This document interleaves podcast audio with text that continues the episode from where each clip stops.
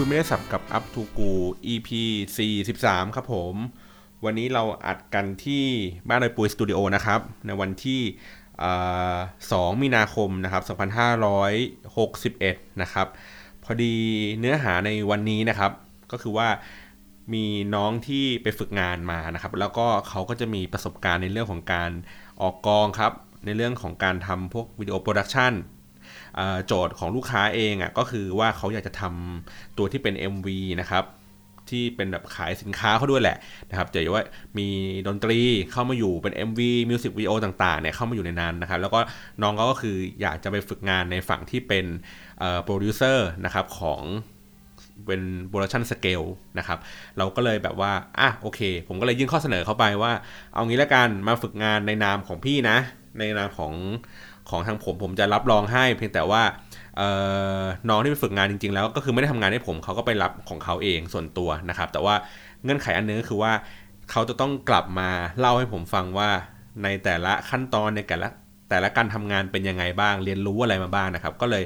ต้องมาถอดบทเรียนกันนะครับ ซึ่งคุยไปคุยมาก็เลยรู้สึกว่า เอ้ยมันมันมีประโยชน์เนาะในเรื่องของการที่จะทำให้ คนฟังนะครับเข้าใจว่าหน้าที่ของโปรดิวเซอร์ใน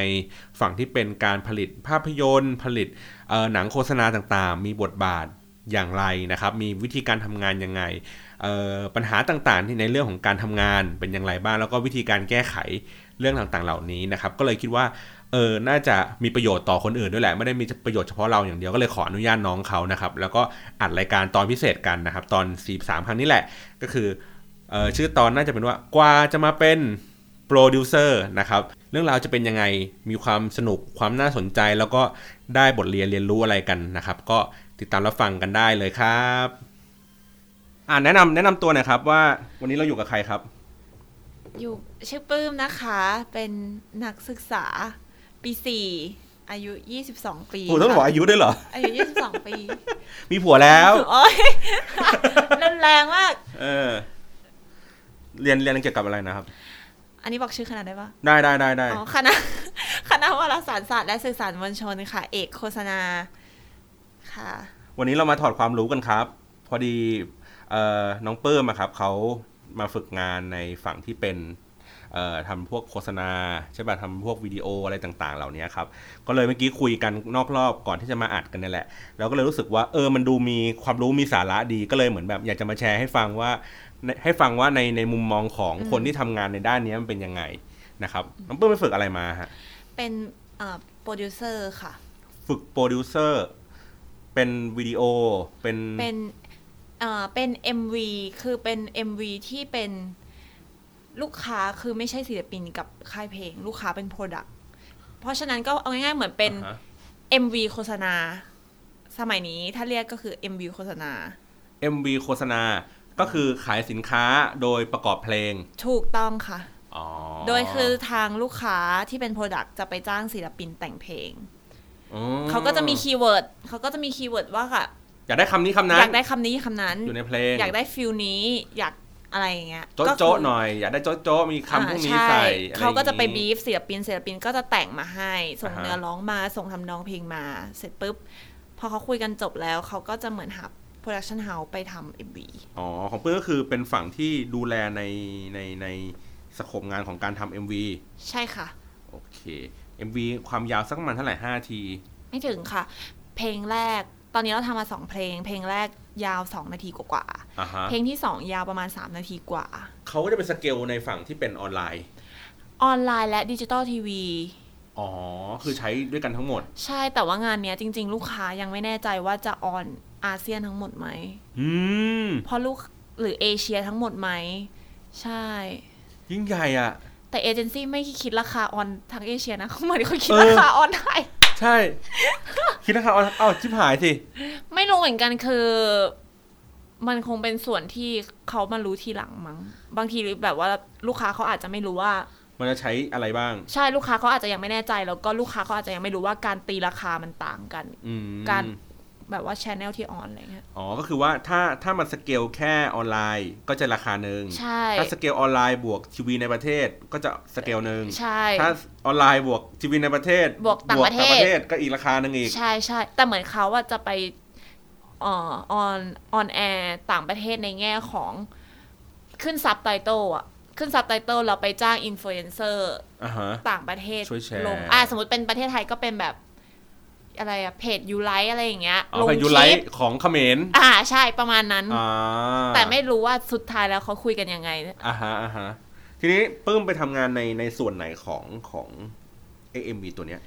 ค่ะก็ไปไปเป็นโปรดิวเซอร์ก็คือผู้อำนวยการผลิต มีหน้าที่อะไรในการทำมีหน้าที่อะไรคือเอาอย่างนี้คือเราอะต้องรับงานผ่านเอเจนซี่อือฮึ คือเอเจนซี่เนี่ยเขามีแคมเปญที่ทำกับลูกค้า อันนี้คือเราฝึกงานกับเอเจนซี่หรือฝึกงานในฐานะของproduction production โอเค ก็คือก็คือเอเจนซี่จ้างหา production ใช่บริษัท production ที่มาทำงานชิ้นนี้ใช่ให้โอเค ใช่ แต่คือจริง ๆ เหมือนงาน MV ของเราเนี่ยเป็นจุดเล็ก ๆ เล็กมากในแคมเปญอันใหญ่โตของเขาอ่าฮะซึ่งเอเจนซี่เนี่ยก็มา มามาคุยกับเรา อ่าฮะซึ่งเป็นโปรดิวเซอร์อืม คนที่คุยกับเราเนี่ยคือ AE อือฮึ AE จะมีหน้าที่คุยกับลูกค้าและมาคุยกับโปรดิวเซอร์ เป็นตัวกลาง เป็นตัวกลางระหว่างลูกค้าและโปรดิวเซอร์อือฮึ ใช่ ก็คือถามว่าโปรดิวเซอร์มีหน้าที่อะไร ก็คือหนึ่งคุยกับ AE และไปคุยกับทีมต่อ ก็คือเป็นเป็นหัวหอกใช่ของบรรดาใช่ ทีม production ทั้งหมด ใช่ อันนี้เอาในขั้นในขั้นที่เรียกว่ารับ brief ก่อน อืม คือเราอะจะเป็น คนที่รู้เรื่องอือฮึรู้เรื่องว่าลูกค้าพูดอะไรบ้าง รู้เรื่องว่าเอเจนซี่อะไรยังไงบ้าง เรารับสารนั้นมาคิดวิเคราะห์ แล้วก็เผยแพร่ไปยังทีม production ของเรา ซึ่งทีม production บางครั้งก็ไม่จำเป็นที่ต้องรู้ทั้งหมด ใช่ไม่จำเป็นที่ต้องรู้ทั้งหมด แต่เหมือนอืมเราอะต้องเข้าใจ AE และเข้าใจลูกค้า เพื่อที่จะรู้ว่า การบริหารทีมของเราจะเป็นยังไง direction ของงานจะไปในทางไหน เพราะเราจะต้องคุมผู้กำกับด้วย คือโปรดิวเซอร์เนี่ยมีหน้าที่ที่ดูแลงานภาพรวมทั้งหมด ให้ออกมาส่งใช่มอบงานได้ตามเวลาที่ลูกค้าอยากจะได้ ใช่ แล้วก็คุมผู้กำกับอะพูดง่าย ๆ ก็คือแบบสมมติผู้กำกับคิดเรื่องมาอย่างเงี้ย แทนที่เราจะส่งเรื่องไปให้ AE อ่านเลย หรือให้ลูกค้าอ่านเลย เราก็ต้องอ่านก่อน เราก็ต้องให้คำปรึกษาผู้กำกับก่อนว่า เราว่าแบบเนี้ยช็อตเนี้ยมันอย่างนี้ ได้อีกนะ หรือมันควรจะมีแก๊กเข้ามาตรงนี้ไหม อันนี้ดูย้วยๆนะ ดูฝืดๆดูดันทุรังอะไรอย่างเงี้ยอืมมอันเนี้ยคือคือเราอะไม่แน่ใจว่าโปรดิวเซอร์โฆษณาจำเป็นจะต้องเป็นแบบนี้ไหม แต่ถ้าเป็นโปรดิวเซอร์ภาพยนตร์อะแน่นอนว่าโปรดิวเซอร์ต้องให้คำปรึกษาผู้กำกับได้อือฮึอ่าจะต้องรู้เรื่องหนังรู้เรื่องอะไรอย่างเงี้ยอือฮึอ่า ซึ่งเราของเราอะพอมันเป็น MV อะมันก็พูดง่ายๆมันเหมือนหนังเรื่องเล็กๆกันแหละ เพราะมันต้องมีการคิด story คิดเรื่องราวขึ้นมาภายในเวลาที่กำหนดอะไรอย่างเงี้ยอ่าก็ซึ่งเราก็จะให้คำปรึกษาผู้กำกับ แล้วก็เป็นการมองเกมว่าถ้าส่งไปแบบเนี้ย จะโดนติตรงนี้แน่เลย ติดตรงนี้แน่เลย คือเราแก้กันก่อนที่เราจะไปโดนเขาเชือดโดนเขาเชื่อดใช่อืมอืมเพราะว่าบางที ถ้ามันเป็นเรื่องที่เซนซิทีฟมาก ๆ เขาอาจจะโมโหถึงขั้นที่แบบ ไม่ฟัเผาเผาเลยไม่ผฟังทิ้เราพูดต่ออะอ่าสมมุติทำสไลด์ไปยี่สิบหน้าอาจจะพูดถึงหน้าที่สี่แล้วก็กลับบ้านอะไรเงี้ยอืมเพราะเขารู้สึกว่ามันไม่มีความจำเป็นต้องฟังต่อแล้วอยู่มาไปไม่ผิดใช่ทางแล้ว ตั้งแต่แรกใช่ซึ่งเราก็เจอปัญหานั้น เดี๋ยว ก็เลยก็เลยก็เลยก็เลยเมื่อกี้ลองคิดดูว่า อะไรวะเรื่องอะไรที่เรารู้แต่เราไม่ควรจะบอกเขาหมายถึงว่าไม่อันเนี้ยนะอืมเราไม่ควรจะบอกฝั่งที่เป็นทีมงานใช่ไหมคะใช่เรื่องอะไรเรื่องแรกที่เรา budget โอ้โห อันนี้เป็นเรื่องใหญ่เลย เรื่องแรก budget สมมติเราได้ total budget มาเท่าไหร่อะอ่า total นะเออเงินก้อนหนึ่งอะที่เอเจนซี่จ้างเราอะเออเราไม่ต้องบอกทีม ไม่ต้องบอกทุกคน ไม่ต้องบอกทุกคนแม้กระทั่งผู้กำกับอืมใช่ และโปรดิวเซอร์จะต้องกันเงิน 20%ของ total budget อืมไว้กันเบรกแตกหมายถึงว่างบมันทะลุใช่ขึ้นมาเราจะใช้ buffer ตรงนี้ไปจัดการ ใช่ ซึ่งอ่าถ้าสมมติ โปรดิวเซอร์ที่มี production house เขาก็จะตีกำไรเข้า production house ก่อนอืมอะตีกำไรเสร็จปุ๊บ ก็จะเหลือเน็ตที่ทำงานได้ จากเน็ตที่ทำงานได้หักอีก 20%กักไว้ กันสำหรับ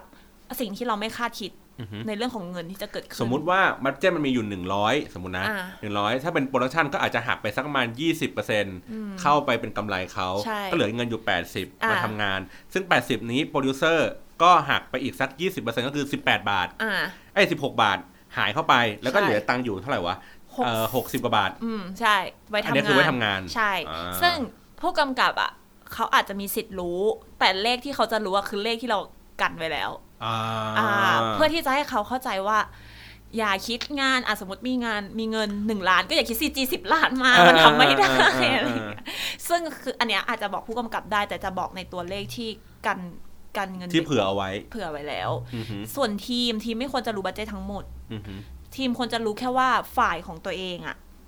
มีเงินให้ทำเท่าไหร่อือฮึนั่นคือสิ่งสิ่งที่ทีมจะรู้ แล้วอะไรคือสิ่งที่ลูกค้าไม่ควรจะรู้ สิ่งที่ลูกค้าไม่ควรจะรู้ จริง ๆ อะ มันไม่ได้มีอะไรแน่นอนนะ กับคำว่าสิ่งที่ลูกค้าไม่ควรจะรู้ แต่เป็นเรื่องของการใช้คำพูดมากกว่า ว่าเรื่องไหนมันเซนซิทีฟเรื่องไหนมันไม่เซนซิทีฟอืมหรือบางทีพูดอะผลลัพธ์คือสมมุติเราจะบอกว่า เอ่อไทยแคสคนเนี้ยที่ลูกค้าเลือกอะไม่ได้ แบบเนี้ยไม่ได้อืมคือผลลัพธ์อะไม่ได้เหมือนกันอืมแต่เราจะพูดไปดิเรกชันไหนที่จะอือฮึพูดว่าไม่ได้อือฮ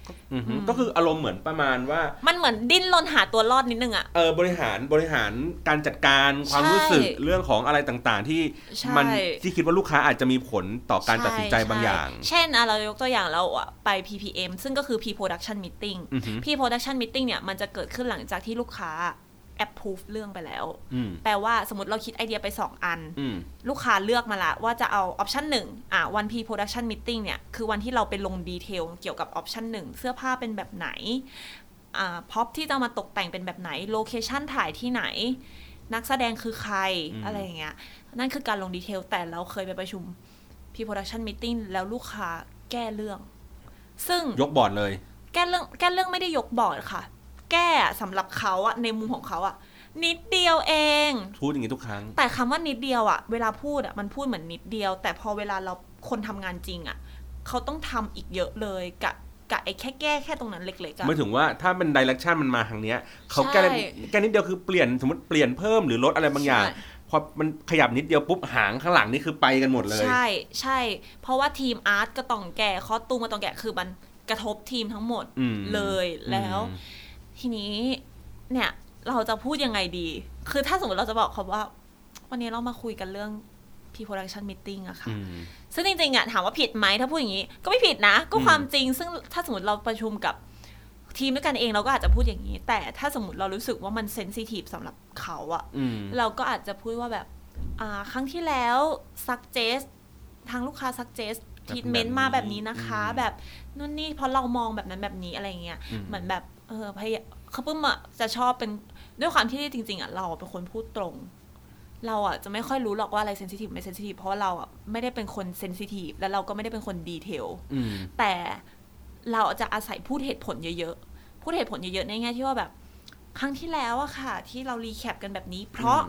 อืมอยากได้แบบนี้เพราะเพราะเพราะเพราะเพราะคือทวนความทรงจำเขาอะว่าครั้งที่แล้วอะเขาอยากมึงได้แบพูดบอย่างเนี้นี้ยนะมึงพูดอย่างนี้นะเองนะเพราะเพราะอะไรที่เขาอ่าอยากได้แบบนี้อ่าเพราะอะไรที่เราถึงทำแบบนี้อืมพูดเหตุผลเยอะๆอะไรอย่างเงี้ยอืมคืออันนั้นน่าจะจะเป็นวิธีที่ปุ้มรู้สึกว่าเราถนัดเออแล้วช่วยได้ไหมวิธีการแบบนี้ช่วยได้นะ เพราะปื้มมองว่า เราไม่รู้ว่าลูกค้าที่เราเจออะมันยังโหดไม่พอหรือเปล่าแต่จริงๆก็โหดนะอืมเออก็รู้สึกว่าลูกค้าก็แอบยากยากเลย เพราะว่าอืม ลูกค้าเราอะในห้องประชุมอะสิบกว่าคน แล้วเราอะเป็นทีมโปรดักชันที่ไปกันสามคน มีเอเจนซี่อีกหนึ่งถึงสองคนอืมคือโอ้โหเรายังไม่ถึงครึ่งเขาเลยอะอืมทีมฝั่งเราอะก็คือมันเหมือนแบบเผชิญหน้ากันแบบ ใช่คนตัวใช่ใหญ่แล้วเขามาดีมทีมมากเขาลูกค้าเขาดีมทีมมากเออบางทีอะเขาไม่ได้เห็นด้วยกันทั้งหมดนะอืมแต่แค่มีคนใดคนหนึ่งพูดขึ้นมา คนที่เหลือจะไม่ขัดเลย โอ้โหอยู่เป็น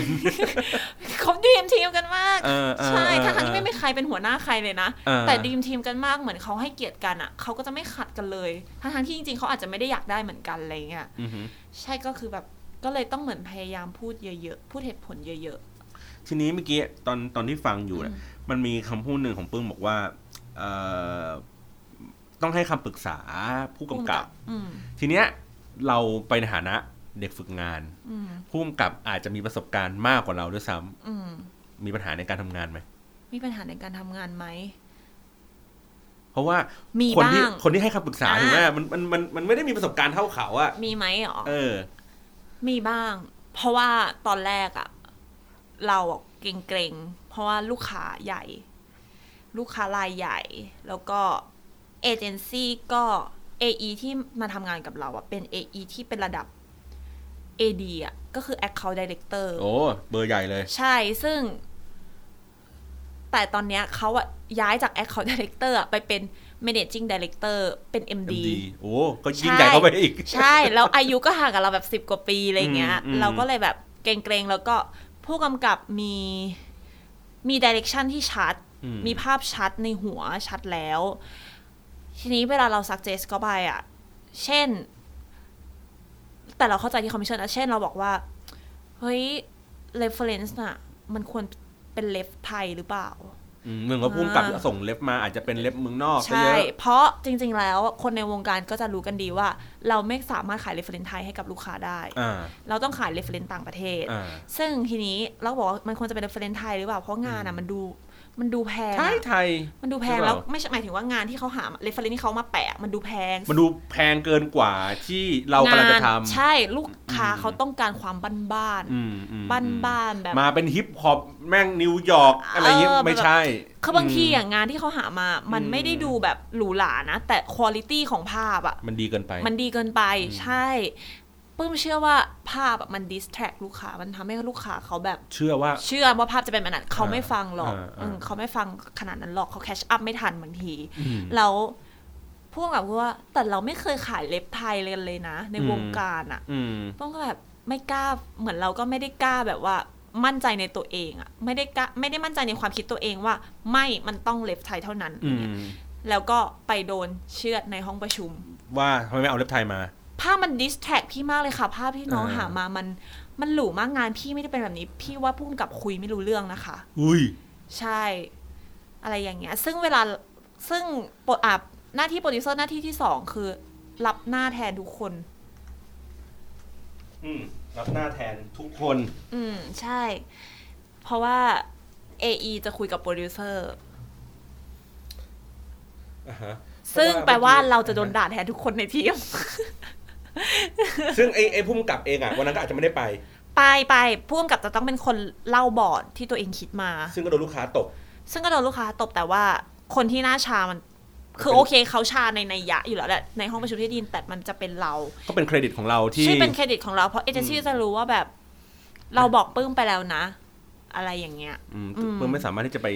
ใช่ ไปไปจัดการเพื่อให้มันมาอย่างที่ลูกค้าใช่จัดได้จริงใช่ แต่จริง ๆ ถามว่าเป็นความผิดเราร้อยเปอร์เซ็นต์ไหมก็ไม่หรอก เพราะว่าก่อนที่เราจะไปขายลูกค้าเราต้อง internalกับเอเจนซี่เราไงอือฮึการที่เอเจนซี่ยอมให้เราขายบอร์ดเนี้ยๆอืมคุณก็มีส่วนผิดเหมือนกัน ก็ผิดกันใช่มันก็ผิดกันกระทั้จัดงกระจายกันไป ทั้งใช่ผู้กำกับเองทั้งตัวที่เป็นลูกเอ้ยตัวที่เป็นเอเจนซี่เองที่ใช่ยอมให้มันถึงใช่ขั้นนี้ได้ ใช่ใช่อือฮึแล้วก็เราไม่ก็คือเขานั่นแหละ ก็คืออย่างที่เราบอกว่า ผู้กำกับเวลาเล่าบอร์ดเขาจะเล่าแบบภาษาภาพคือเขาไม่ได้ใช้ศัพท์เทคนิคงงงๆอะไรอย่างนั้นนะ แต่สไตล์การพูดอะมันเป็นวิธีการที่แบบพูดแบบหนังอะหมายถึงว่าพูดเล่าแบบเล่าทรีทเมนต์หนังเล่าบทหนังอะไรอย่างเงี้ย ซึ่งคนที่จะตั้งใจฟังแล้วแคชอาร์ทำอะจะมีแค่ทีมเท่านั้น คนปกติอะคนปกติทั่วไปต่อจะให้มีพยายามมีสมาธิเท่าไหร่อะก็เข้าใจตามเขาเล่าไม่ทันเล่าให้พี่ฟังหน่อยดิเหมือนขายแบบที่เขาขายอะ เปิดที่จะภาพมานะครับนายหนึ่งเนี่ยก็จะเดินเข้าไปนั่งที่ไม้หินอ่อน แล้วก็ทะเลาะกับแฟน แฟนก็สะบัดบ๊อบตรงนี้นะครับ ก็อาจจะเป็นภาพ slow ห้าสิบเฟรมเลเย็ยดเย่ละเอียดอย่างนั้นเลย เออ ใครจะฟังรู้เรื่องวะ แล้วคนที่ฟังคือผู้เป็นบริแบบหาร marketing director อะไรเงี้ยเขาก็ไม่มีเวลามา เขาเล่นโทรศัพท์ไปประชุมไปอะพี่นึกออกปะเออคือเหมือนแบบเขายุ่งอะหรือแบบ การประชุมของเขาครั้งนี้มันควรจะแบบ so chill so relax อะไรอย่างเงี้ยเขาก็เล่นมือถือมั่ง ฟังมั่งไม่เล่นมือถือมั่ง แล้วคือถ้าสมมติว่าแค่ก้มหน้า หลุดไปนิดเดียวก็จบเลยนะ จบแล้วคือกลับมาตามไม่ทันแล้วใช่ไงคือคือผู้กำกับเขาจะเล่าให้เห็นภาพไงเพราะเขาฉะนั้นเขาก็จะเล่าว่า เปิดภาพมาอะไรอย่างเงี้ยแต่วันนั้นนะผู้กำกับเราอะเล่าละเอียดเกินไปอืมไม่ได้เล่าแต่ s ิ t u a t i o n ที่เกิดขึ้น เล่าถึงขั้นมุมภาพ เพราะอยากให้ลูกค้าจินตนาการภาพตามแต่ลูกค้ามันแคชอัพไม่ทันอะอืมอืม แล้วคือพอเล่าไปได้แบบเขาก็บอกขอโทษขออนุญาตอินเทอร์รับนะอืมแบบcatch up ไม่ทันภาพมัน distract พี่มากเลยอะไรเงี้ยอืมพอเราพยายามอธิบายว่าภาพอะมัน อันนี้เป็นแค่ reference ของ action คือ reference ของ action สมมติเอ่อ action นอนหลับอย่างเงี้ยก็เป็นรูปคนกำลังนอนอย่างเงี้ยเป็นเป็น reference action เฉยๆ ที่เลยแบบว่าเหมือนมาประกอบคำบรรยายที่เราเล่าอะ่ะอือหือเขาก็บอกว่าอะถ้าภาพไม่ได้เป็นแบบอย่างนั้นปิดภาพเลยค่ะ ภาพ distract พี่มาก ก็ปิดสไลด์จ้ะ ปิดสไลด์เลยสไลด์ทำมาไปไม่ถึงหน้าสุดท้ายจ้าเฮ้ยอันนี้ซึ่งอันนี้มันก็เป็นเรื่องคิดว่ามันเป็นเรื่องแบบ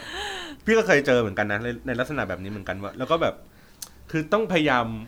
คุยกับลูกค้าว่า เดี๋ยวครับ คือเราเรายังมีอีกยี่สิบเรื่องที่เรายังคุยกันใช่อย่าอย่าเพิ่งแบบมาตายแค่เรื่องแรกอะไรอย่างเงี้ยเออเออเออเอออันนี้อันนี้เข้าใจ แต่ว่าวิธีการสำหรับการประชุมที่มันเชื่อเฉือนกันขนาดเนี้ยเขาจะรีบ ปิดประชุม คือรีบจบบนโต๊ะให้เร็วที่สุด เพื่อได้ไปทำอะไรกันต่อ เพื่อที่จะเดินออกไปแล้วก็มาคุยกันวันหลัง เพราะว่าการที่พยายามคุยกันต่อไปอะ มันคือการดันทุลังแล้วอะหมายถึงว่ายิ่งพูดก็ยิ่งเจ็บ อ่า ยิ่งพูดยิ่งจะยิ่งพูดมันยิ่ง มันยิ่งโกรธกันอะอ่า ใช่ ส่วนใหญ่อะเอเจนซี่ที่ที่ปื้มทำงานด้วยเขาจะพยายามแก้ปัญหาแบบว่าอ่าสรุปแล้วก็รีบปิดประชุมแล้วเดินออกเลย แล้วเวลาประชุมเสร็จคือเดินออกเลยแบบว่า เหมือนไม่ต้องรอให้ใครออกอะคือเราสามารถเดินออกไปได้เลยสวัสดีค่ะลาไปเลยใช่ ไม่ต้องรอลูกค้าเดินออก อืม ใช่ เออเออเออมุมมุมอย่างนี้ไม่เคยเห็นนะ แล้วก็จริงโปรดิวเซอร์จะต้องเป็นเหมือนแบบ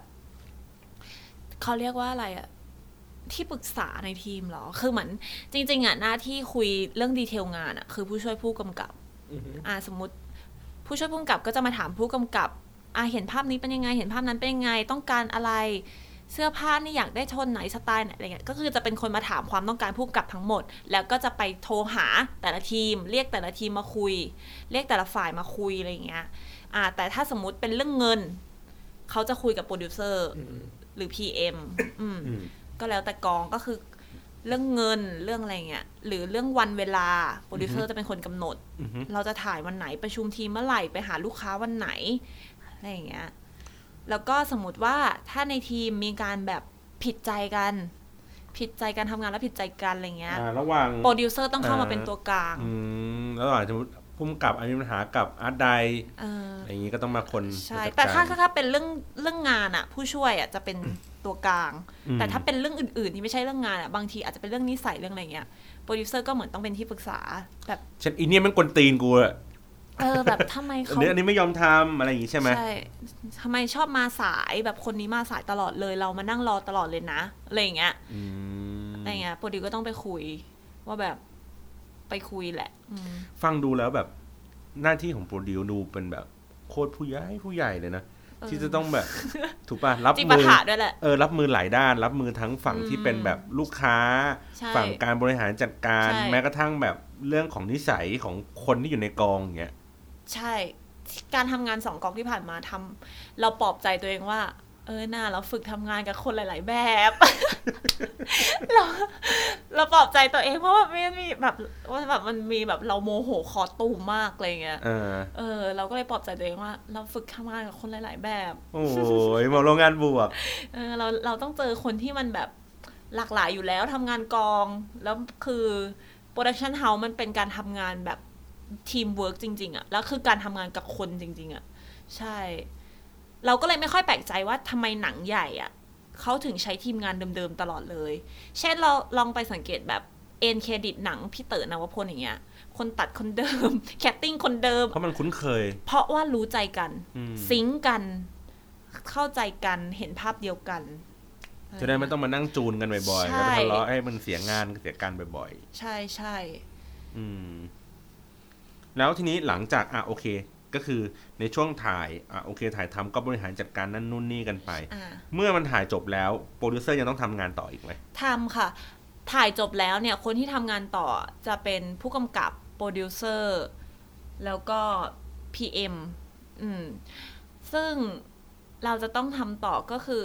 แต่บางทีอะเขาจะมี post producer แยกต่างหาก ก็คือดูแลเฉพาะโพสต์ไปเลย แต่อืมแต่อย่างของปื้มเนี่ยปื้มทำเองก็คือเราไม่ได้มีตำแหน่งนั้น เราก็จะเป็นคนหาหาห้อง double head หาห้อง telecine หาคนมาใครจะเป็น editor ใครจะเป็น colorist อะไรอย่างเงี้ยหาคนทำเสียงอะไรอย่างเงี้ยค่ะเราต้องเราต้องเป็นคนหาเอง ใช่คือคืหรือว่าหรือว่าทางทางอะไรวะ production เขามีไอ้พวกนี้อยู่แล้วแล้วเราแค่ไป shopซึ่ง ไม่ คือถ้าเกิดเป็นฟรีแลนซ์เราก็หาคนเองอืมแต่ถ้าเกิดเป็น production house ที่เขามีแบบ in-house มีคนตัด in-house อะไรเงี้ยเขาก็อาจจะใช้คนตัด in-house อือฮึแต่ถ้าเกิดเขาไม่มีโปรดิวเซอร์ก็ต้องเป็นคนไปหาว่าแบบจะเอาฟรีแลนซ์คนไหนเข้ามาทำซึ่งอันเนี้ยก็เหมือนเราก็ต้องดูว่างานเราสไตล์ไหน แล้วก็ผู้กำกับเราเป็นคนแบบไหน คือเพิ่งว่าเรื่องนิสัยมันก็สำคัญอะอืมเพราะว่าสมมุติว่าผู้กำกับเราอะเป็นคนไม่ชอบแบบ คนพูดจาแรงๆ ไม่ชอบคนเสียงดังอืมไม่ชอบคนพูดจาไม่ถนอมน้ำใจคนอื่นอะไรเงี้ย อะเราก็จะไปเอาคนที่แบบ มึงมาพาแข่งโวยแข่งก้าวอืมกระด้างกระเดือกเงี้ยมาทำงานไม่ได้ก็ต้องเป็นคนแบบใจดีนิ่มๆอะไรเงี้ยเหมือนกันอะไรเงี้ยอืมใช่ เพราะฉะนั้นก็เลือกก็ต้องนอกจากสไตล์งานที่เขาถนัดแล้วก็เหมือนต้องดูนิสัยเขาด้วยเราก็ต้องดูบัตเจ็ตด้วย ดูบัตเจ็ตด้วย ใช่ ก็จะมีการดิวเงินก่อนเริ่มทำงานอยู่แล้วอือฮึโอ เค ก็ฟังดูแบบ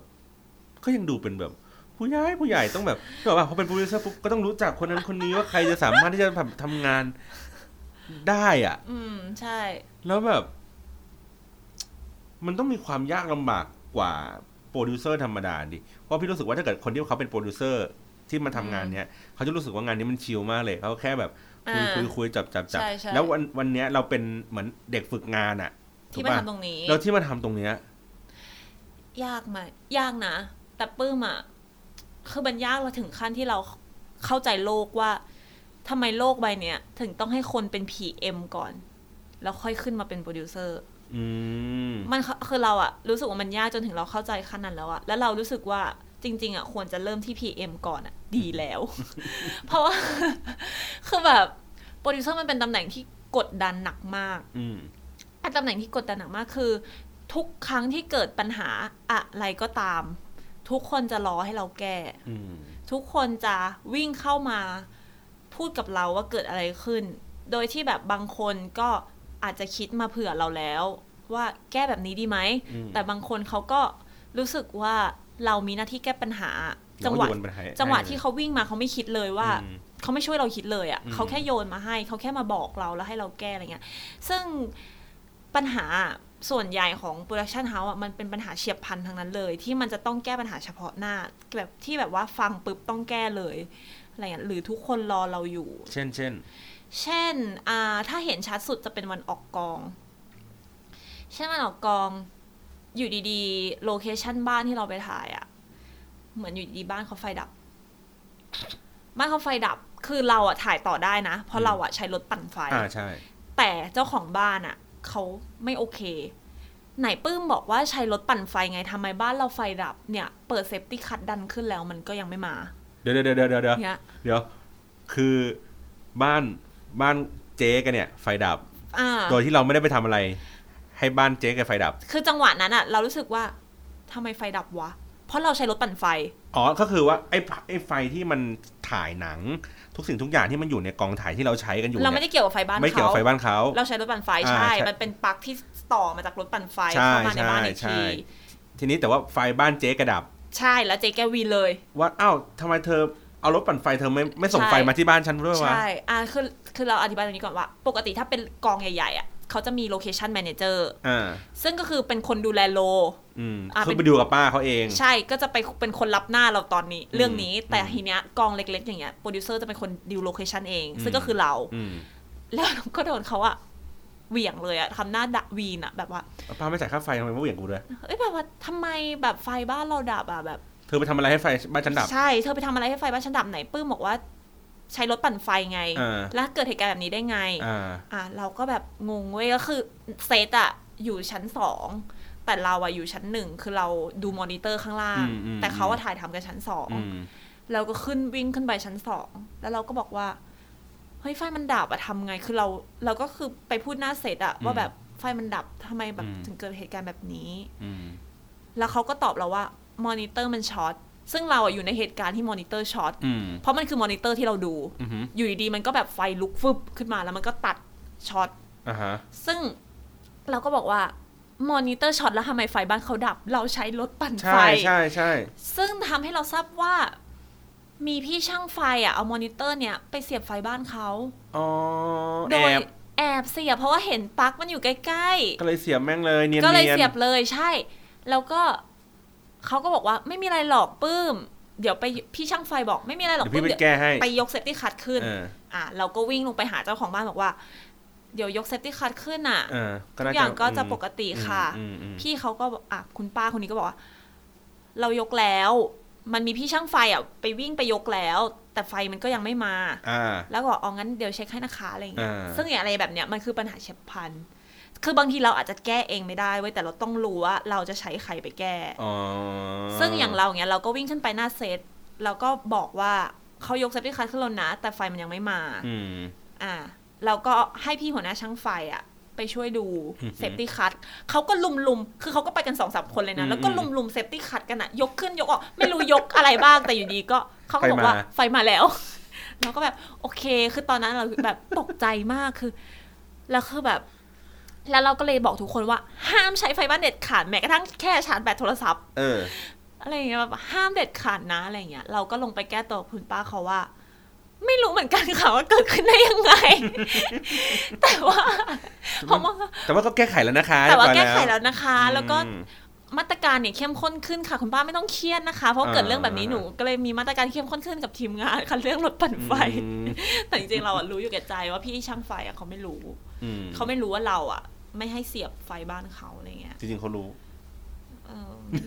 ไม่รู้เหมือนกัแต่นแอบแต่แอบเพราะเราไม่ได้ประกาศด้วยแหละ ใช่ เราไม่ได้ประกาศแต่ก็คอือขึ้นอยู่กับการดิวแหละอย่างที่บอกว่าบางครั้งมันก็ดิวว่าใช้ไฟบ้านเขาได้ บางครั้งมันดิวว่าใช้ไม่ได้ ใช่ อืม ทีเนี้ยโปรดิวเซอร์เนี่ย พอฟังแบบโอ้โหเรื่องราวแบบเยอะแยะจำเป็นต้องมีคาแรคเตอร์แบบไหนจำเป็นจะจำต้อเป็งนต้องแบมีบคาแรคเตอร์แบบไหนอะใช่มีอุปนิสัยยังไง มีทัศนคติยังไง ในการบริหารทุกสิ่งให้มันเป็นไปได้ด้วยดีหนึ่งคือ common sense ปึ้มว่าทำงาน production house อะไม่ว่าตำแหน่งอะไรควรมี common sense ซึ่งเป็นเรื่องที่สอนกันไม่ได้ด้วย เป็นเรื่องที่บอกไม่ได้ว่าอะไรคือ common sense เพราะ common sense มันก็เหมือนแบบ ก็ common sense ใคร common sense common sense มันด้วยนะอืม แต่เหมือนแบบ เออปึ้มว่ามันต้องมีอะเช่นเช่นอะไรบ้าง อะไรที่มันเป็นแบบ เช่น ล่าสุดเราหงุดหงิดคอสตูม อืมเราเราโมโหคอสตูมมาก อืม คือ costume คนเนี้ยเป็น เขาไม่เคยทำ costume อะ แต่ทีเนี้ยเราเห็นว่ากองมันเล็ก budget มันน้อย เสื้อผ้ามันไม่ยาก เป็น feeling แบบมีชุดเดียว ใช้ถ่ายทั้ง MV แล้วก็ เสื้อผ้าเป็นเสื้อผ้าบ้านๆเสื้อผ้าแบบยุคปัจจุบัน วัยรุ่นปัจจุบันใส่ปกติ แต่งกันยังไงก็แต่งอย่างนั้นกันไปเอไม่ได้มีอะไรใช่ประหลาด ไม่ได้มีอะไรประหลาดอืมกางเกงยีนเสื้อปาดไหล่อะไรเงี้ยอืมเสร็จแล้วเราก็เลยเห็นเขาว่าชอบแต่งตัวแต่งตัวเก่ง อ่า อ่า แล้วสมัยเขาเรียน เขาก็เหมือนเคยทำคอสตูมแบบกองนักศึกษาอะอ่า ก็ยังดูท่าทางจะมีประสบการณ์อ่าดูนิดเหมือนนึงไหวดูน่าจะไหวแหละก็ไม่เห็นมีอะไรเลยแค่หาเสื้อผ้ามาให้ครบอ่าฮะเป็นไซส์ที่นักแสดงใส่ได้อืมรีดผ้ามาก่อนมาออกกองอืมอะไรอย่างเงี้ยอืมอืมอืมพาบอกนักแสดงให้เปลี่ยนชุดตั้งแต่ครั้งเวลาแรกที่เขาไปถึง location แล้วก็ใส่ชุดนั้นตลอดอ่าฮะถ่ายเสร็จก็แค่ขอชุดคืนอ่าจบ เออ แต่ทีนี้ เราอะไปดูวันที่เราไปดู location อะมันจะมีแค่โปรดิวเซอร์ PM ผู้ช่วย ผู้กำกับแล้วก็ตากล้อง DP ไปดู จะมีแค่นี้ไป block shot location กันอืมเราเล็งเห็นแล้วว่า มันเป็นมันเป็น location แบบร้านอาหารอะอือฮึร้านอาหารแบบละเหมือนเขาเรียกอะไรนะสวนอาหารอ่าอะส่วนอาหารเขาก็จะมีห้องน้ำแค่สองห้องอืมอะไรอย่างเงี้ย แล้วห้องน้ำเขาก็จะเป็นห้องน้ำแบบ ที่มันเปียกตลอดเวลา อ่า ก็เป็นห้องน้ำทั่วๆไปเออเป็นห้องน้ำทั่วๆไป ซึ่งเราเล็งเห็นแล้วว่ามันไม่ควรจะเข้าไปเปลี่ยนชุดในนั้นอืมเพราะช่วงเวลาที่นักแสดงเปลี่ยนชุดคือช่วงเวลาที่คนมาทำงานที่กองและก็เดินเข้าเดินออกห้องน้ำใช่ต้องเขาจะเข้าห้องน้ำช่วงเวลานั้นอืมอ่าแล้วเราก็เล็งเห็นว่า มันควรจะมีเต็นท์เปลี่ยนชุดอืมมันควรจะมีเต็นท์เปลี่ยนชุด เพราะว่า นึกภาพว่าสมมุติว่านักแสดงทำเสื้อตกพื้น แล้วห้องน้ำมันเปียกก็เละดิเละ คือถ้าเกิดมันแค่เปียกอะก็คงเป่าได้เออแต่ถ้ามันเปื้อนอะใช่อืมทำไงแล้วทีนี้เราก็เลยมีการบอกให้คอสตูมอะเตรียมเต็นท์เปลี่ยนชุด ซึ่งปกติถ้าเป็นคอสตูมที่เขาทำประจำเขาจะมีอยู่แล้วอืมต่อให้เราไม่บอกเขาก็จะเตรียมมาอยู่แล้ว แต่เราอืมเก็ตในทีมของเราที่เขาไม่เคยทำอืมอืมเราก็บอกเขาว่าต้องเตรียมเต็นท์เปลี่ยนชุดนะอืมต้องเตรียมเตารีดไอ้น้ำมานะอืมแต่ถ้าเตารีดไอ้น้ำไม่มี ก็เตารีดบ้านปกติที่เป็นอืมที่ตั้งที่เรารีดก็ได้อืมอืมอ่า ซึ่ง เขาก็เขาก็เตรียมมาวันออกกอง อืม แต่เขารีดผ้าไม่เป็นน่าด่าปะคำถามคำถามหนึ่งคุณทำ costume โปรดิวเซอร์มาบอกให้คุณเตรียมเตรียมเตารีดไปรีดเสื้อผ้าในวันออกกอง เออเพราะคุณอะพับเสื้อผ้าลงไปในกระเป๋าเดินทาง เออแล้วอาจจะยับได้ มันจะยับเออเราก็เลยบอกเขาว่าต้องมีเตารีดสำรองไว้เผื่อเสื้อผ้ามันยับ เออทำไมไม่หัดรีดเสื้อผ้าก่อนมาออกกอง เข้าใจที่พูดไหมเนี่ยคือเรื่องของมอนเซนส์คือปุ้มต้องบอกก่อนว่า นอกจากเตรียมเตารีดแล้วอะไปหัดรีดเสื้อผ้ามาด้วยนะ เดี๋ยวกูกูก็ไม่เดี๋ยวมึงทำเสื้อผ้าแล้วมันมันรีดเสื้อไม่เป็นเนี่ยก็โอเคก็เหมือนอะไรดีวะ เออ เออเหมือนเหมือนเหมือนมึงเป็น graphic designer อะแล้วมึงเปิด Illus ไม่เป็นอะเออคือคือคุณต้องเตรียมโปรแกรม Illus ไปด้วยเหรอในในเครื่องอะไรอย่างเงี้ยแบบ คือแบบว่า เออว่ะเราบอกให้คุณเตรียมเตรียมเตารีดอะเรายังต้องบอกคุณอีกเหรอว่าให้คุณไปหัดรีดผ้ามามึงน่าจะรู้อยู่แล้ว มันน่าจะรู้อยู่แล้วปะไม่ถ้าเกิด แต่เขาอาจจะเป็นแบบมือใหม่หรือเปล่าเขาอาจจะเลยแบบ ไม่รู้เนี่ยคอแบบแบบ costume อะคนเนี้ยทำให้เราเกลียดคำว่าไม่รู้มากเลยอะ แบลแบลไม่รู้ เราคอตุ้มคนนี้ทำให้เราเกลียดคำว่าไม่รู้อะแล้วเรารู้สึกว่าเราไม่อยากพูดคำว่าไม่รู้กับใครเลยเวลาเราทำผิดอะเออเราแม่งเกลียดคำว่าไม่รู้ไปเลยทางที่จริงเราเป็นคนเข้าใจคำว่าไม่รู้นะ เพราะเพราะถ้าเราไม่เข้าใจเขาอะเราคงไม่ไปบอกเขาหรอกว่าวันกองต้องเตรียมอะไรไปบ้างเออเพราะถ้าเป็นคอสตูมปกติเขาก็รู้อยู่แล้วเขาต้องเอาอะไรไปบ้าง แต่เพราะเราอะเข้าใจเขาว่าเขาไม่เคยทำเราก็เลยไปบอกเขาก่อน ว่าว่าวันออกกองเนี่ยจะต้องทำอะไรเตรียมอะไรไปบ้าง ซึ่งเขาก็เตรียมมาแต่เขาแบบทำไมไม่หัดวิชามาด้วยล่ะลูก แล้ววันนั้นวันนั้นแล้วเขาแก้ปัญหากันยังไง เราไม่รู้ว่าเขารีดผ้าไม่เป็น เออ เพราะไม่มีใครกล้ามาบอกเรากลัวเราด่า เออ เรามารู้ที่หลังจากวันออกกอง ซึ่งไอช่วงเวลาที่ เราสงตอนวันออกกองอะเราสงสัยว่าทำไมคนอะเข้าไปอยู่ในห้องนั้นเยอะจังเลยอืม PM ก็เข้าไปอยู่จะใช้ PM ไปทำอย่างอื่น ก็ใช้ไม่ได้เอแบอบทุกคนก็ไปกระทุกจุกคนอยู่เข้าหมดไปกระจุกอยู่ในนั้นหมดแล้วเรางงตอนแรกเราก็คิดว่าเป็นไรร้อนกันเหรอเลยเข้าไปอยู่ในห้องแอร์แบบเออเออเราก็หงุดหงิดนิดนึงแต่เราก็ไม่ได้อะไรเพราะเราเห็นว่ากองมันก็ยังไม่เริ่ม เราก็เลยอะทำเองก็ได้เดินไปเดินมาเอง ทีนี้หลังออกกองอะ มีน้อง PA มาบอก ว่าวันนั้นน่ะพี่คอตุ้มบอกว่ารีดผ้าไม่เป็นเกิดมาไม่เคยรีดพี่น้อง PA กับ PM ก็เลยไปช่วยกันรีดผ้า ยิ่งโมโหหนักเข้าไปอีก มึงใช้คนกูไปรีดเราจะบ้าจ้าง PM แบบ PA มาทำไมวะ ถ้าโปรดิวเซอร์ต้องทำทุกอย่าง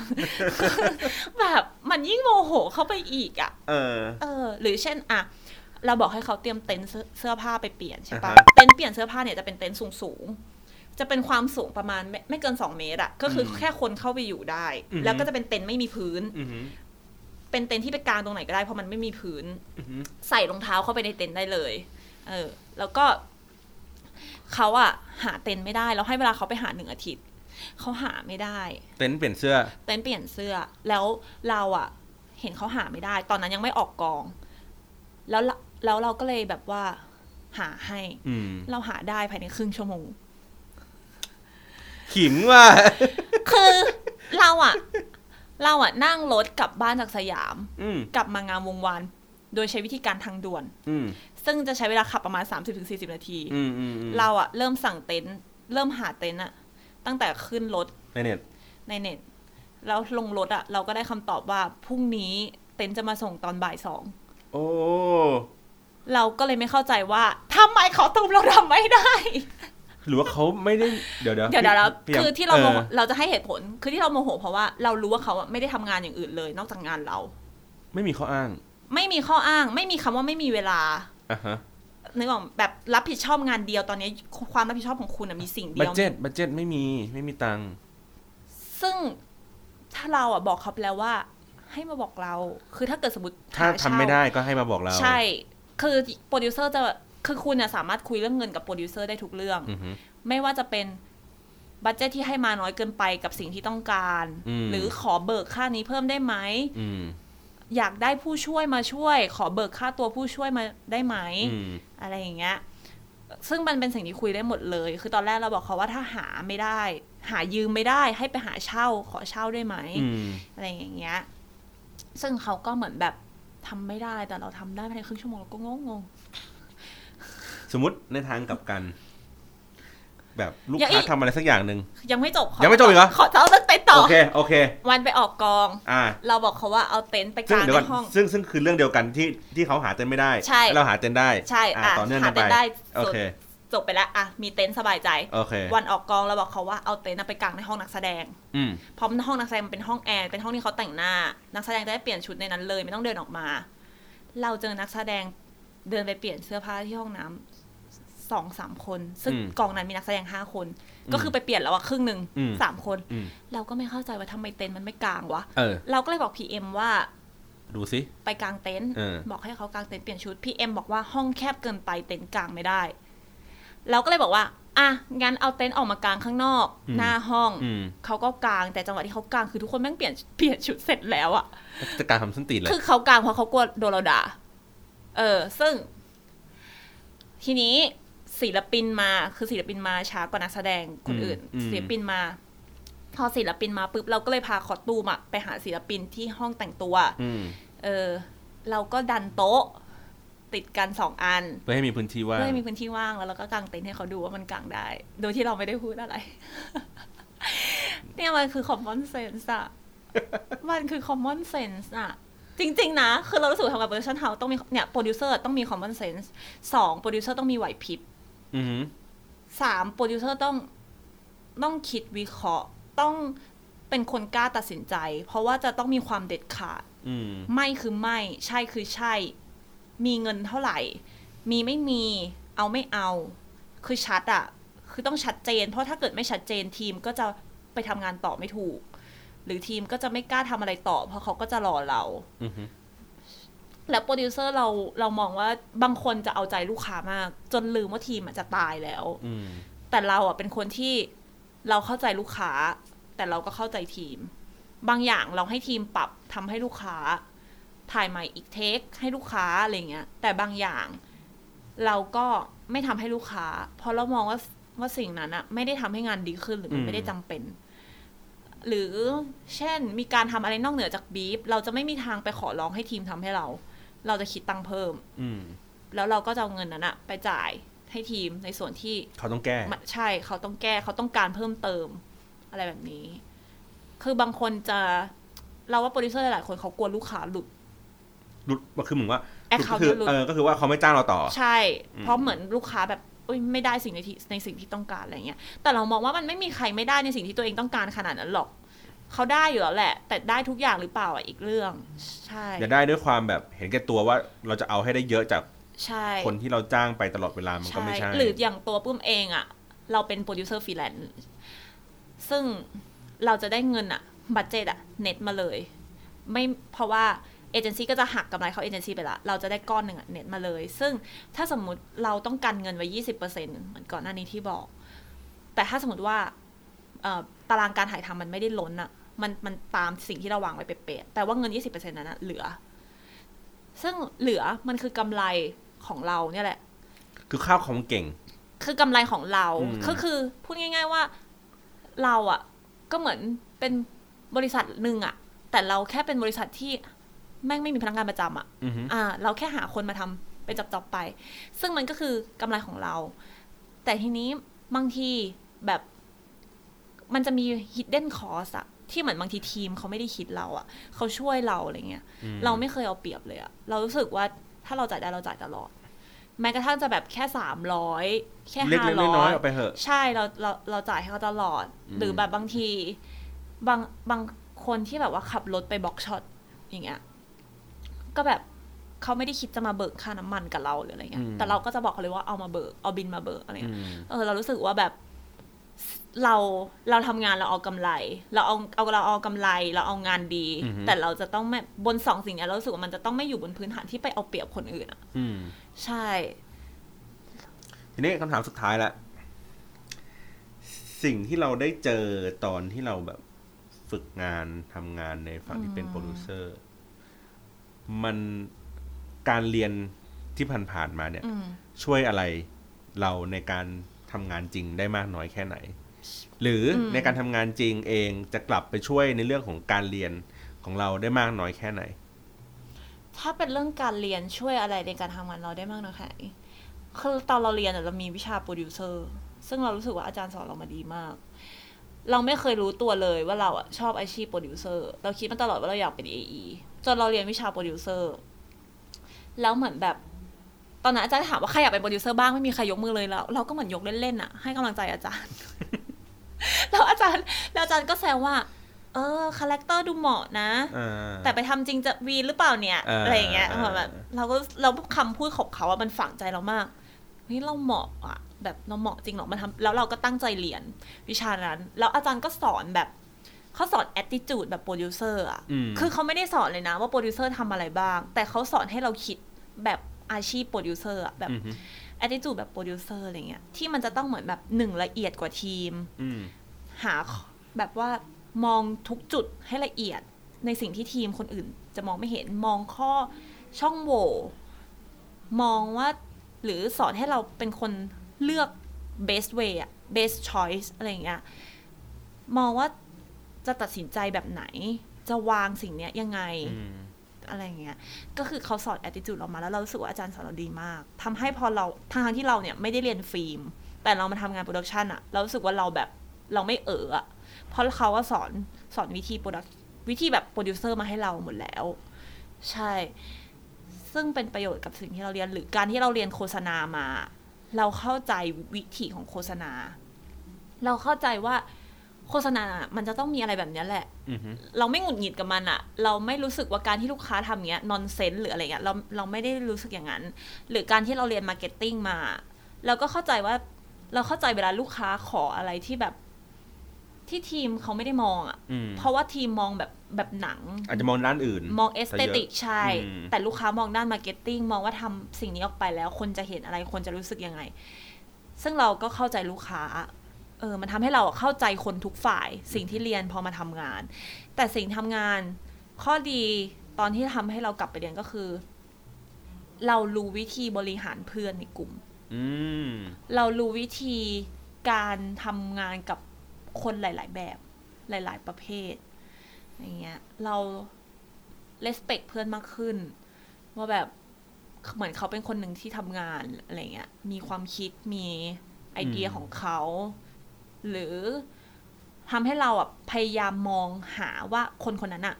สิ่งที่ดีของเขาคืออะไร เพื่อที่จะใช้เขาให้ถูกต้องอืมฮึเหมือนเราอะถ้าเราแบบ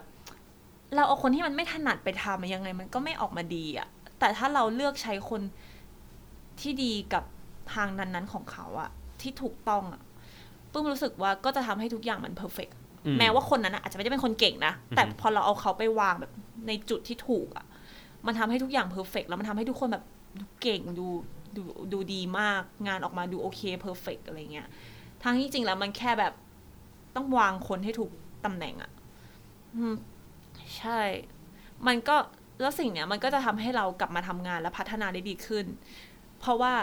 มันไม่มีใครไม่มีข้อเสีย คือเหมือนต้องยอมรับอะต้องยอมรับสมมติผู้ช่วยผู้กำกับคนนี้ เนียบเรื่องการทำสไลด์เอ่อ มาตรงเวลา แต่เป็นที่ปรึกษาให้ผู้กำกับไม่ได้เลย แต่มีผู้ช่วยผู้กำกับคนหนึ่งเออที่เป็นที่ปรึกษาได้ ใช่ไอเดียบันเจิดตลอดเวลาอืมเวลาพุ่มกับตื้อๆนี่คือ เขาช่วยคิดได้ตลอด มีไอเดียตลอด ไม่ว่าจะยังไงก็ตาม มาเลดมาเลดแบบ ผู้กำกับมานั่งรอเป็นชั่วครึ่งชั่วโมงอะไรเงี้ยเออซึ่งแบบน่าซึ่งมันน่าเกลียดมากอะเราแบบ หรือแบบไม่ค่อยตามงานเป็นคนชิวๆ อะไรอย่างเงี้ยคือแบบเออเป็นคนตื่นสายเออคุยงานตอนเช้าไม่เคยได้คำตอบ มีทั้งข้อดีและข้อเสียอยู่ในตัว ใช่ เพราะฉะนั้นมันเหมือนแบบ มันคือการเลือกใช้คนอะเออว่างานเนี้ยนี้คนแบบไหน อะไรที่จะเป็นแบบจุดยากของงานนี้ เราก็ต้องเลือกคนที่เหมือนแบบสอดรับอืมกับสิ่งนั้นอะไรอย่างเงี้ยอืมประมาณนั้น ก็ดูสนุกดี ดูแบบ สนุกสนุก คือเปิ้ลว่าถ้าชอบอะสนุกอย่างเราอะเราเป็นคนชอบทำงานกับความกดดันอืมอืมอืมแต่เรารู้เลยว่าอาชีพโปรดิวเซอร์อะเป็นอาชีพของคนที่เราเข้าใจแล้วว่าทำไมเขาไม่เอาเด็กจบใหม่ทำอืมเพราะมันเป็นอาชีพที่ความกดดันมันเยอะมากปื้มบอกตัวเองเสมอว่าถ้าเกิดเราอยากเป็นโปรดิวเซอร์ตอนที่เราอายุแค่เนี่ย ซึ่งแบบเราอายุแค่ยี่สิบสองอะอืมเราต้องรับความกดดันให้ได้เท่ากับคนอายุแบบยี่หกยี่เจ็ดหรือสามสิบบวก ที่เขาแบกไว้อะคือ ความกดดันที่ปื้มเจอตอนเนี้ย ถ้าไปอยู่บนคนสามสิบเขาคงจะมองว่ามันเป็นเรื่องธรรมดาอืมอืมแต่ปื้มรู้เลยว่ามันกดดันมากกว่าปกติเพราะปื้มอายุแค่นี้ แล้วเราเหมือนบางทีเราไม่รู้ว่าแบบความที่เราเป็นเด็กอะเราไม่รู้ว่าการที่เราเป็นเด็กอะเราพูดประโยคนี้ได้ไหมวะเราเราพูดคำนี้ได้ไหมวะ เราตัดสินใจแบบนี้ได้ไหมวะอืมอะไรอย่างเงี้ย แบบเราเราเกรงแล้วก็คุณเป็นเด็กอะแล้วลูกค้าคือปื้มทำงานกับลูกค้าที่แบบ มีลูกแล้วอะอายุแบบสี่สิบอะไรเงี้ยรวยๆกันแล้วอืมแบบตั้งตัวได้แล้วอืมขับรถแพงๆมาอะไรเงี้ยอืมสิบกว่าคน ที่เพิ่งทำงานด้วยมาออกกองแปดคนอย่างเงี้ยลูกค้าซึ่งแบบแล้วเราแบบเป็นเด็กอะ่ะคือแบบต่อให้เราไม่บอกอายุเขาเขาก็เห็นหน้าเขาก็รู้ว่าเราเด็กกว่าเขาเป็นสิบปีแน่นอนอืมแน่ๆอะไรอย่างเงี้ยอืมซึ่งแบบว่า การเกรงใจอะ่ะ เขาก็จะเกรงใจเราน้อยกว่า คือถ้าสมมติอย่างพี่เอไอที่อายุมากกว่าเราแบบสิบ10กว่าปีอะเรารู้เลยว่าพี่เอไอะพูดสิ่งเดียวกับเราเลยนะ แต่พออายุของเขาอะที่มันใกล้เคียงกับลูกค้าทำให้ลูกค้าเกรงใจทำให้ลูกค้า แต่ถ้าเป็นเด็กปุ๊บใส่เต็มเลย ใช่แต่ถ้าเป็นเด็กปุ๊บแบบขอนู่นขอนี่อะไรอย่างเงี้ย ใช่ แต่ว่าปื้มมองว่าความเป็นเด็กก็มีข้อดีคือเขาเอ็นดู ถ้าเราทำให้เขาเอ็นดูได้นะ อืมเพราะว่าอย่างวันแรกที่เราไปไปคุยงานกับเขาเขาแบบ นี่ทำได้จริงหรือเปล่า นี่นี่จะกำกับงานได้จริงหรือเปล่าอืมอืมอะไรอย่างเงี้ยอืมทีมนี้เวิร์กจริงหรือเปล่าแต่แบบ วันออกกองกลายเป็นว่าแบบน้องปื้มอย่างงูน้องปื้มเนี่ยอะไรอย่างเงี้ย มันก็คือคนละฟีลวันกลายเป็นว่าเขาเอ็นดู มันกลายเป็นว่าเราพูดอะไรเขาก็เชื่อ เพราะเขาแบบไว้ใจเราเขาเอ็นดูเราอะไรเงี้ยเรียกว่าความไว้ใจสำสำคัญมากในการใช่ในการทำจริงๆอะทำในหลายเรื่องแหละ แต่ว่าถ้าเกิดในเรื่องของการทำพวกโฆษณาหรือว่าการสื่อสารอะไรใดๆก็ตามเนี่ยแหละ คือแบบ อย่างที่บอกคือเราคือถ้าเกิดเราได้สิ่งนี้มาแล้วเนี่ย เราทำเท่าเดิม หรือเราทำน้อยกว่าเดิมด้วยซ้อืมำมันก็ได้เท่าเดิม ใช่ แต่ว่าถ้าเกิดถ้ายังไม่ยังไม่เชื่อใจต่อให้คุณทำเป็นสิบเป็นร้อยอืมมากกว่าเดิมสองร้อยสามร้อยเท่าอืมมันก็จะได้เท่าเดิมอืมเออ แบบ มันเห็นเลยอะว่าเขาเปลี่ยนไปแบบเป็นคนละอย่าง แบบน้องปื้มช่วยไปบีบกับพี่ได้ไหมตรงนี้อะไรอย่างเงี้ยน้องปื้มอันนี้นี่มันยังไงอะคะมันเปลี่ยนตรงนี้ได้ไหมอะไรอย่างเงี้ยเออเสร็จงานก็แบบน้องปื้มพี่ขอบคุณมากนะพี่ชอบงานมากอะไรอย่างเงี้ยอืคือมันคนละฟิลอะแล้วพอหลังจากนั้นเราทำงานกับเขาต่ออะกับลูกค้าเจ้าเดิมที่มีงานต่อเนื่องมาอย่างเงี้ยก็จะง่ายขึ้นง่ายขึ้น ใช่เขาไม่เขา เขาไม่ที่จองต่อแล้วไหมได้จองต่อยังเขาไม่อยู่จนจบกองเลยงานต่อมาอ๋อก็สบายแล้วไงชิลเพราะว่าเชื่อแล้วพี่ก็ทำได้ พี่ฝากด้วยนะเออเดี๋ยวพี่เดี๋ยวเดี๋ยวคือพี่ลางานทั้งวันนั่นแหละ แต่พี่จะไปที่อื่นต่อ เออใช่เออก็โอเคดีใช่อะโอเค สมควรแก่เวลาครับนานนานกันวันนี้นะครับขอบคุณน้องเปิ้มมากครับ วันนี้เรามาแชร์รู้สึกความว่ายังรู้อยากพูดต่ออยู่เลยใช่ครับวันนี้พี่รีบตัดบทเลยรู้สึกว่าโหดูท่าทางแล้วแบบสนุกสนานมาก นะครับ เดี๋ยวไว้คราวหน้าไว้คราวหน้า ถ้าเกิดว่ามีเนื้อเรื่องอะไรที่แบบว่าน่าสนใจเดี๋ยวมาแชร์กันอีกนะครับ ขอบคุณมากครับ ค่ะ สวัสดีค่ะสวัสดีครับ